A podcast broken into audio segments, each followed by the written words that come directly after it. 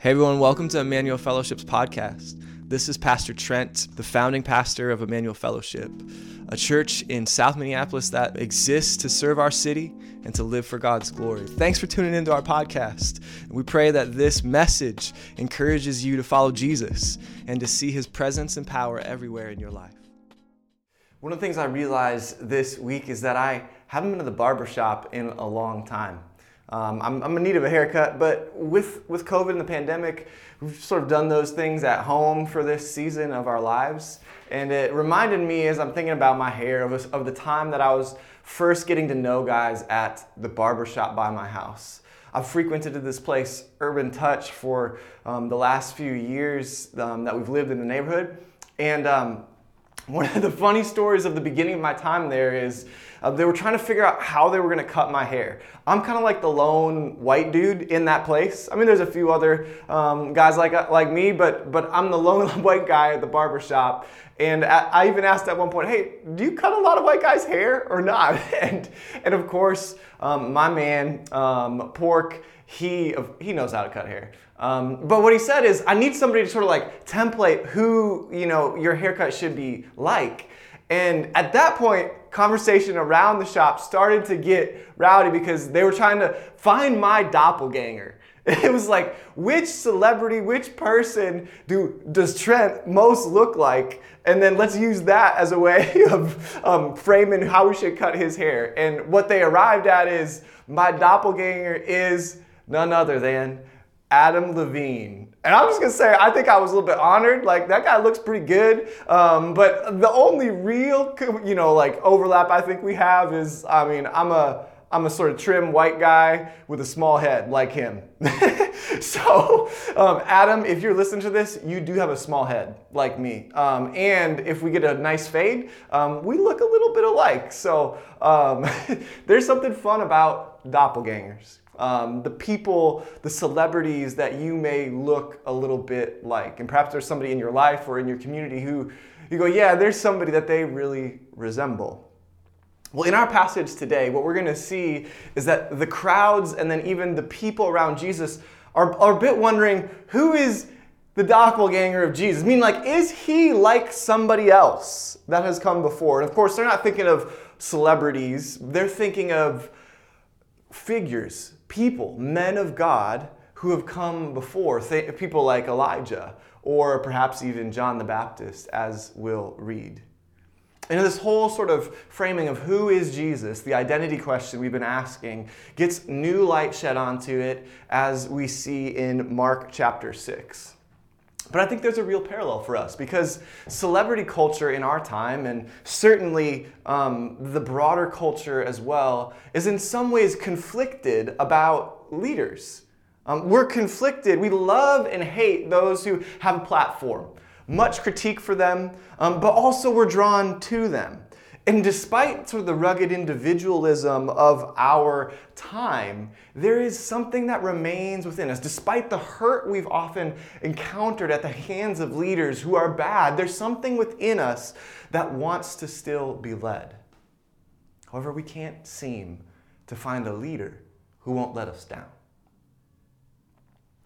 We, like the people in Jesus' day, have been hurt by those who have led us whether they're locally or nationally, and we long to be led by a leader who won't let us down. And today we're going to see King Jesus is a leader unlike any other. And he's leading a movement. I don't know if you've caught that over the last few chapters of Mark, but crowds upon crowds of people are following him, learning from him, listening to him. And he is, is, is bringing a kingdom movement upon Israel. And right now, as he almost threatens to turn the establishment upside down, Mark wants us to know that you and I are invited to the king's feast. You and I are invited to the king's feast.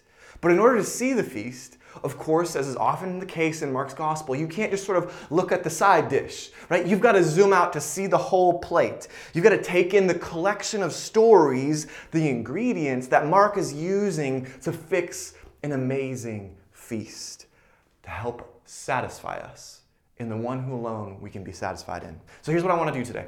I want to show you three things from Mark chapter 6. And let's start with point number one that there is a remarkable opportunity, a remarkable opportunity extended. In Mark chapter 6, we're shown the remarkable opportunity that the 12, the original apostles, disciples of Jesus, had. They were called to be with the king. They were, they were to travel with the king. They were to exercise the authority of the king. They were to be sent by the king. And you see here this parallel from chapter 3. Let me read it to you in the initial calling of the disciples, it's almost an, a second calling, an additional one here. And he went, this is Mark 3, chapter 13, 3, verse, 3, verse 13. And he went on up to the mountain and called to him those whom he desired. And they came to him.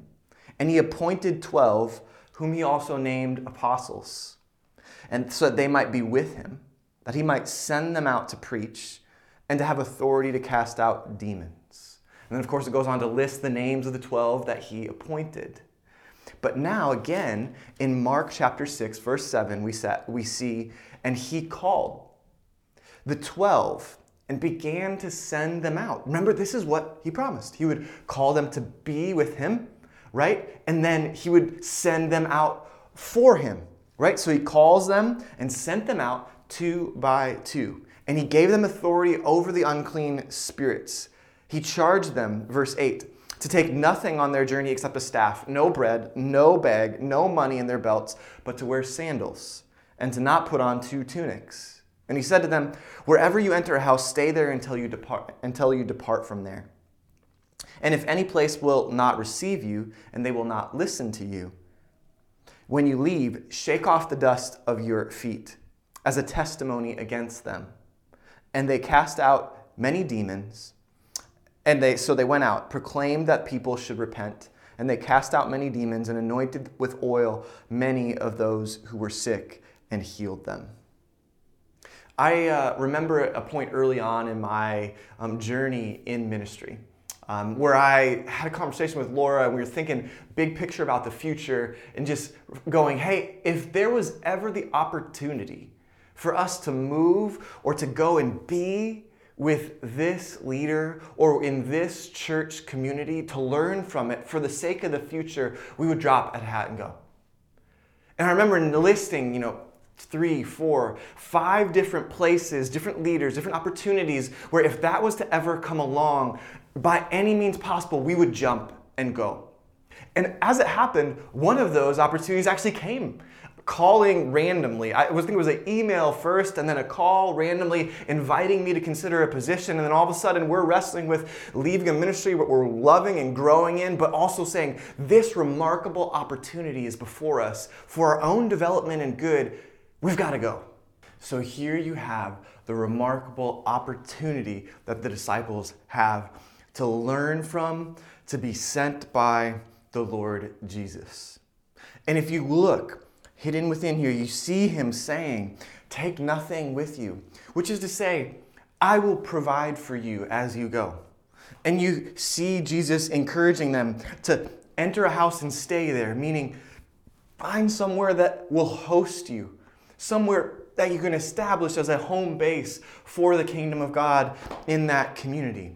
And he says, Listen, when you go, I'm sending you with authority. I give authority to you. And then, if he says, if someone doesn't receive you, go ahead and shake the dust off your feet as a testimony, meaning I'll stand by you, even if they reject you. And then finally, you see this incredible promise that Jesus will work through them. The very healing ministry and the powerful signs and wonders of the kingdom that Jesus has been doing all around Israel are now being done through the 12. This is a clue to the kind of leader that Jesus is. He's not a leader who withholds, but a leader who gives. He is not one who is um, clamming for himself, but one who, t- who offers to others. He is not one who has to be, he, he is in the center, but he gives away opportunity to these first disciples that he taught. This is an incredible strategy for the sake of the kingdom, for the movement spreading. And it's for the good of the development of these future leaders within the kingdom, whom Jesus was training to serve after he was gone. But I think what you see here is despite the pressing needs of the crowds, Jesus is training the 12. And although their calling was specific to that time and place, the invitation Mark sort of puts before us is we have the remarkable opportunity as well to follow Jesus. That these same patterns of calling to be with Him, of learning from Him, of being sent by Him, even with His authority, are the gospel truths available to us that we have the opportunity to follow Jesus. Have you taken that remarkable opportunity? The second point that I want to show you in chapter 6 is not about remarkable opportunity, but about two royal opposites that Mark puts on display here. In Mark 6, these opposite kings reveal their character. And their character is made plain, made plain by the feasts that they host, the way in which they lead, and even the company that they keep now we have sort of the return to the doppelgangers, okay? King Herod, verse 14, heard of it. What did he hear of? That Jesus had sent his disciples out, and now the disciples are doing all these incredible things. So it's not just he heard of Jesus, but he heard of Jesus' ministry extending even further, for the name of Jesus had become known. And some said, John the Baptist had been raised from the dead. That is why these miraculous powers are at work in him. But others said, He's Elijah. And others said, He's a prophet, like one of those of old. But when Herod heard it, he said, John, whom I beheaded, has been raised. For Herod had sent and seized John and bound him in prison for the sake of Herodias, his brother Philip's wife, because he had married her. For John had been saying to Herod, It's not lawful for you to have your brother's wife. And Herodias had a grudge against him, John, and wanted to put John to death. But she could not, for, for Herod feared him, knowing that he was a righteous and holy man, and kept him safe. And when he heard him, he was greatly perplexed because he heard him gladly. Interesting. All right, so here we are on to the doppelgangers. Who is Jesus like? Who is he like Elijah? Is he like John the Baptist? Is he a prophet of old? But but Jesus is perplexing to Herod because John was perplexing to Herod. Something about Herod wanted to receive John, but he was also incredibly challenged by John and he couldn't receive. Herod is incredibly conflicted as the king. But an opportunity came says in verse 21 when Herod on his birthday gave a banquet for his nobles. Here's his crowd his nobles and the military commanders, and the leading men of Galilee, the important ones. For when Herodias' daughter came in and danced, she pleased Herod and his guests. And the king said to the girl, Ask me whatever you wish, and I will give it to you. And he vowed to her, Whatever you ask, I will give you, up to half of my kingdom. And she went out and said to her mother, for what should I ask? And she said, The head of John the Baptist. And she came in, Herodias' daughter, immediately with haste to the king and asked him, saying, I want you to give me the head of John the Baptist on a platter. And the king was exceedingly sorry. Because of his oaths and his guests, he did not want to break his word to her. And immediately the king sent an executioner and orders to bring John's head. And he went and beheaded him in prison and brought his head on a platter and gave it to the girl, and the girl gave it to her mother. And when his disciples heard of it, they came and they took the, his body, the body of John the Baptist, and laid it in a tomb.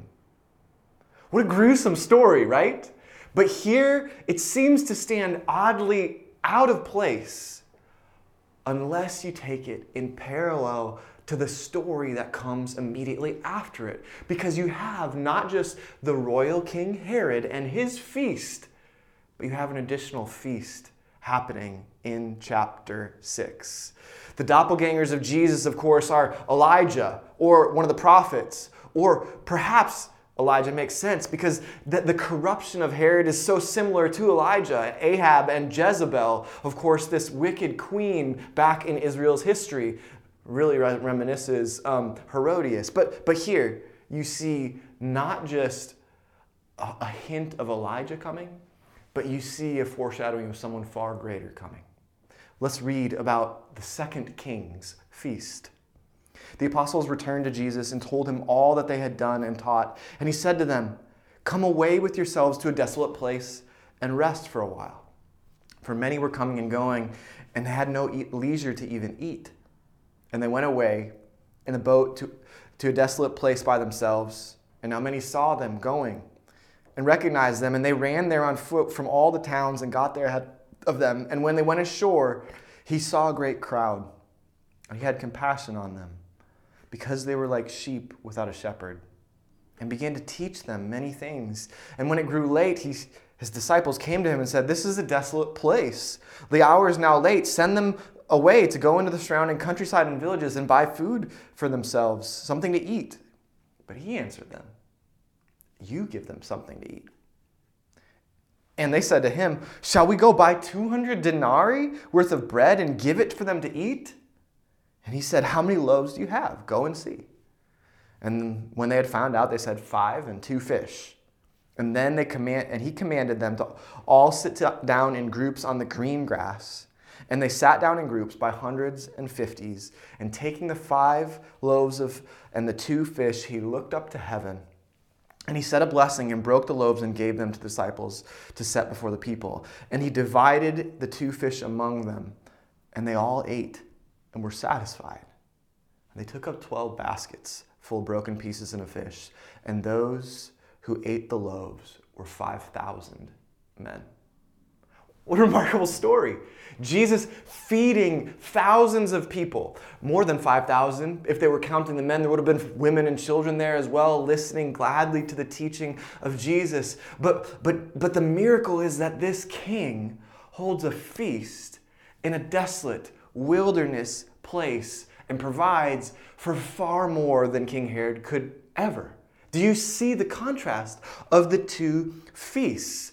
Jesus is presenting himself, or perhaps you could say Mark retelling the story is helping his readers understand that it's not merely a prophet like the ones of old. It's not even Elijah, who is probably better referred to as John the Baptist. Jesus himself says that at one point. But he's more like Elisha, the one who a double portion of the Holy Spirit is resting upon, and more like, in fact, not just a prophet, but the king of all kings, like the King David himself. Do you see the hit? You see, David was the good shepherd of Israel for a season. But even David says, The Lord is my shepherd, I shall not want. He makes me lie down where? In green pastures. Don't miss the anecdotal detail. Jesus instructs them to lie down on the green grass right? He leads them, He feeds them, He teaches and guides them. He's even, in some measure, protecting these crowds by giving them food so that they don't have to go away empty and hungry. Jesus is the greater King David. That's what this story is showing you that, that Herod's feast pales in comparison to Jesus' feast. Herod can't handle a small gathering of nobles and people that he's invited, but Jesus can host an overrun crowd with thousands of people he hasn't invited. Herod is swayed by the pressures of the people and he leaves them used. That's probably how they felt. But Jesus stands above and unfazed with the pressure and criticism of everyone.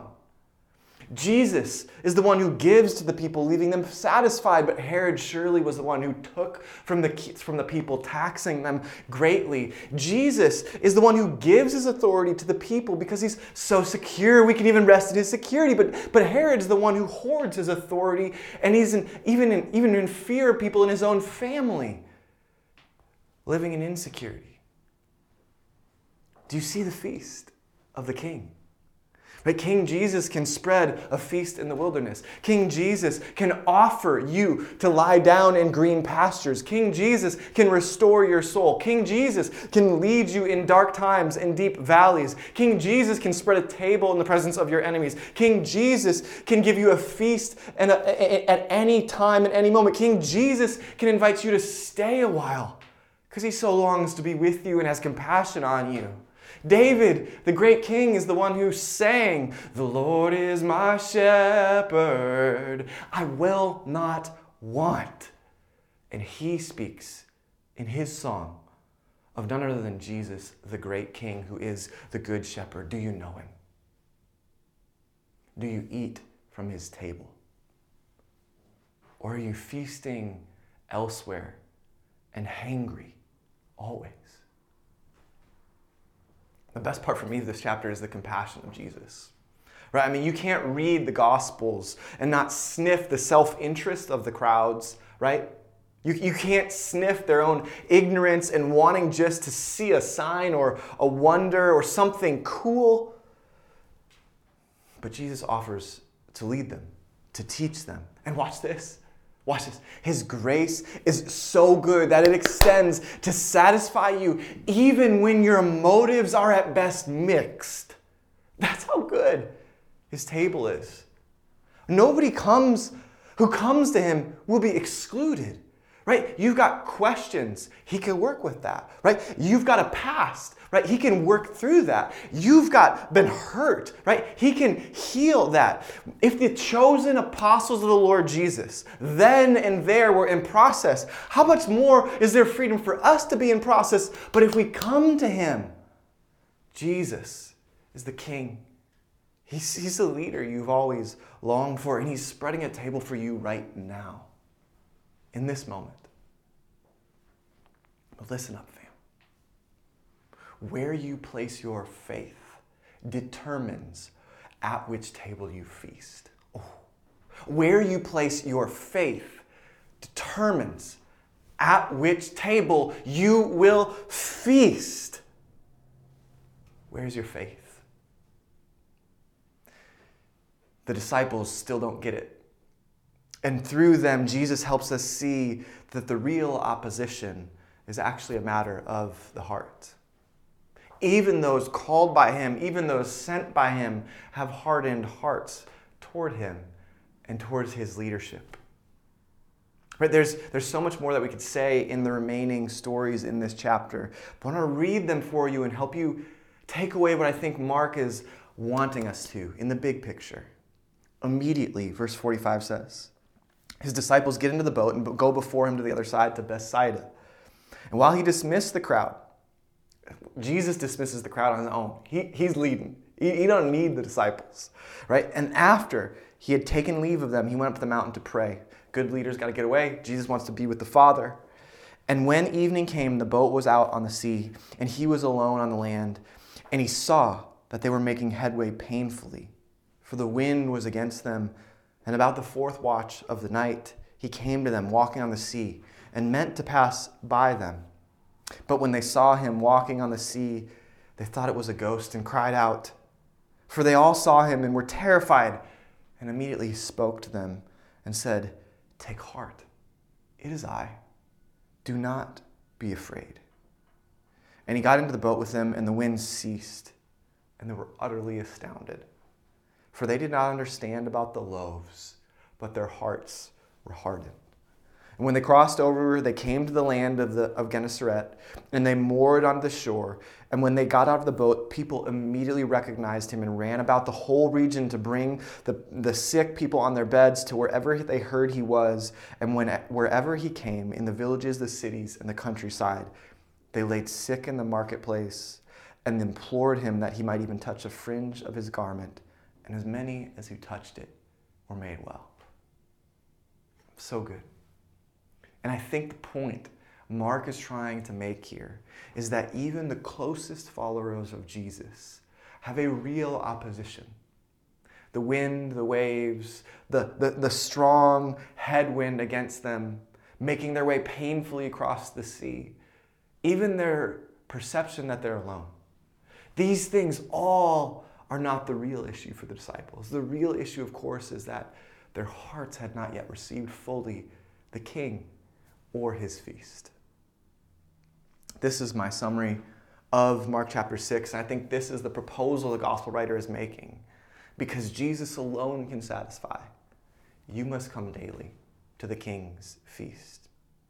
You must come daily to the king's feast. The collection of these stories puts together a feast, if you're to borrow the language. And Mark is saying, listen, there's a grander story about the identity of Jesus and about the feast that he offers. And scripture is filled with men and women who, throughout history, despite challenging circumstances, feasted and chose to come to the king's table.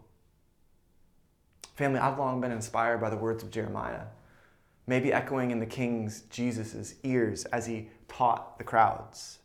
Jeremiah said in the face of his own opposition, Your words were found and I ate them.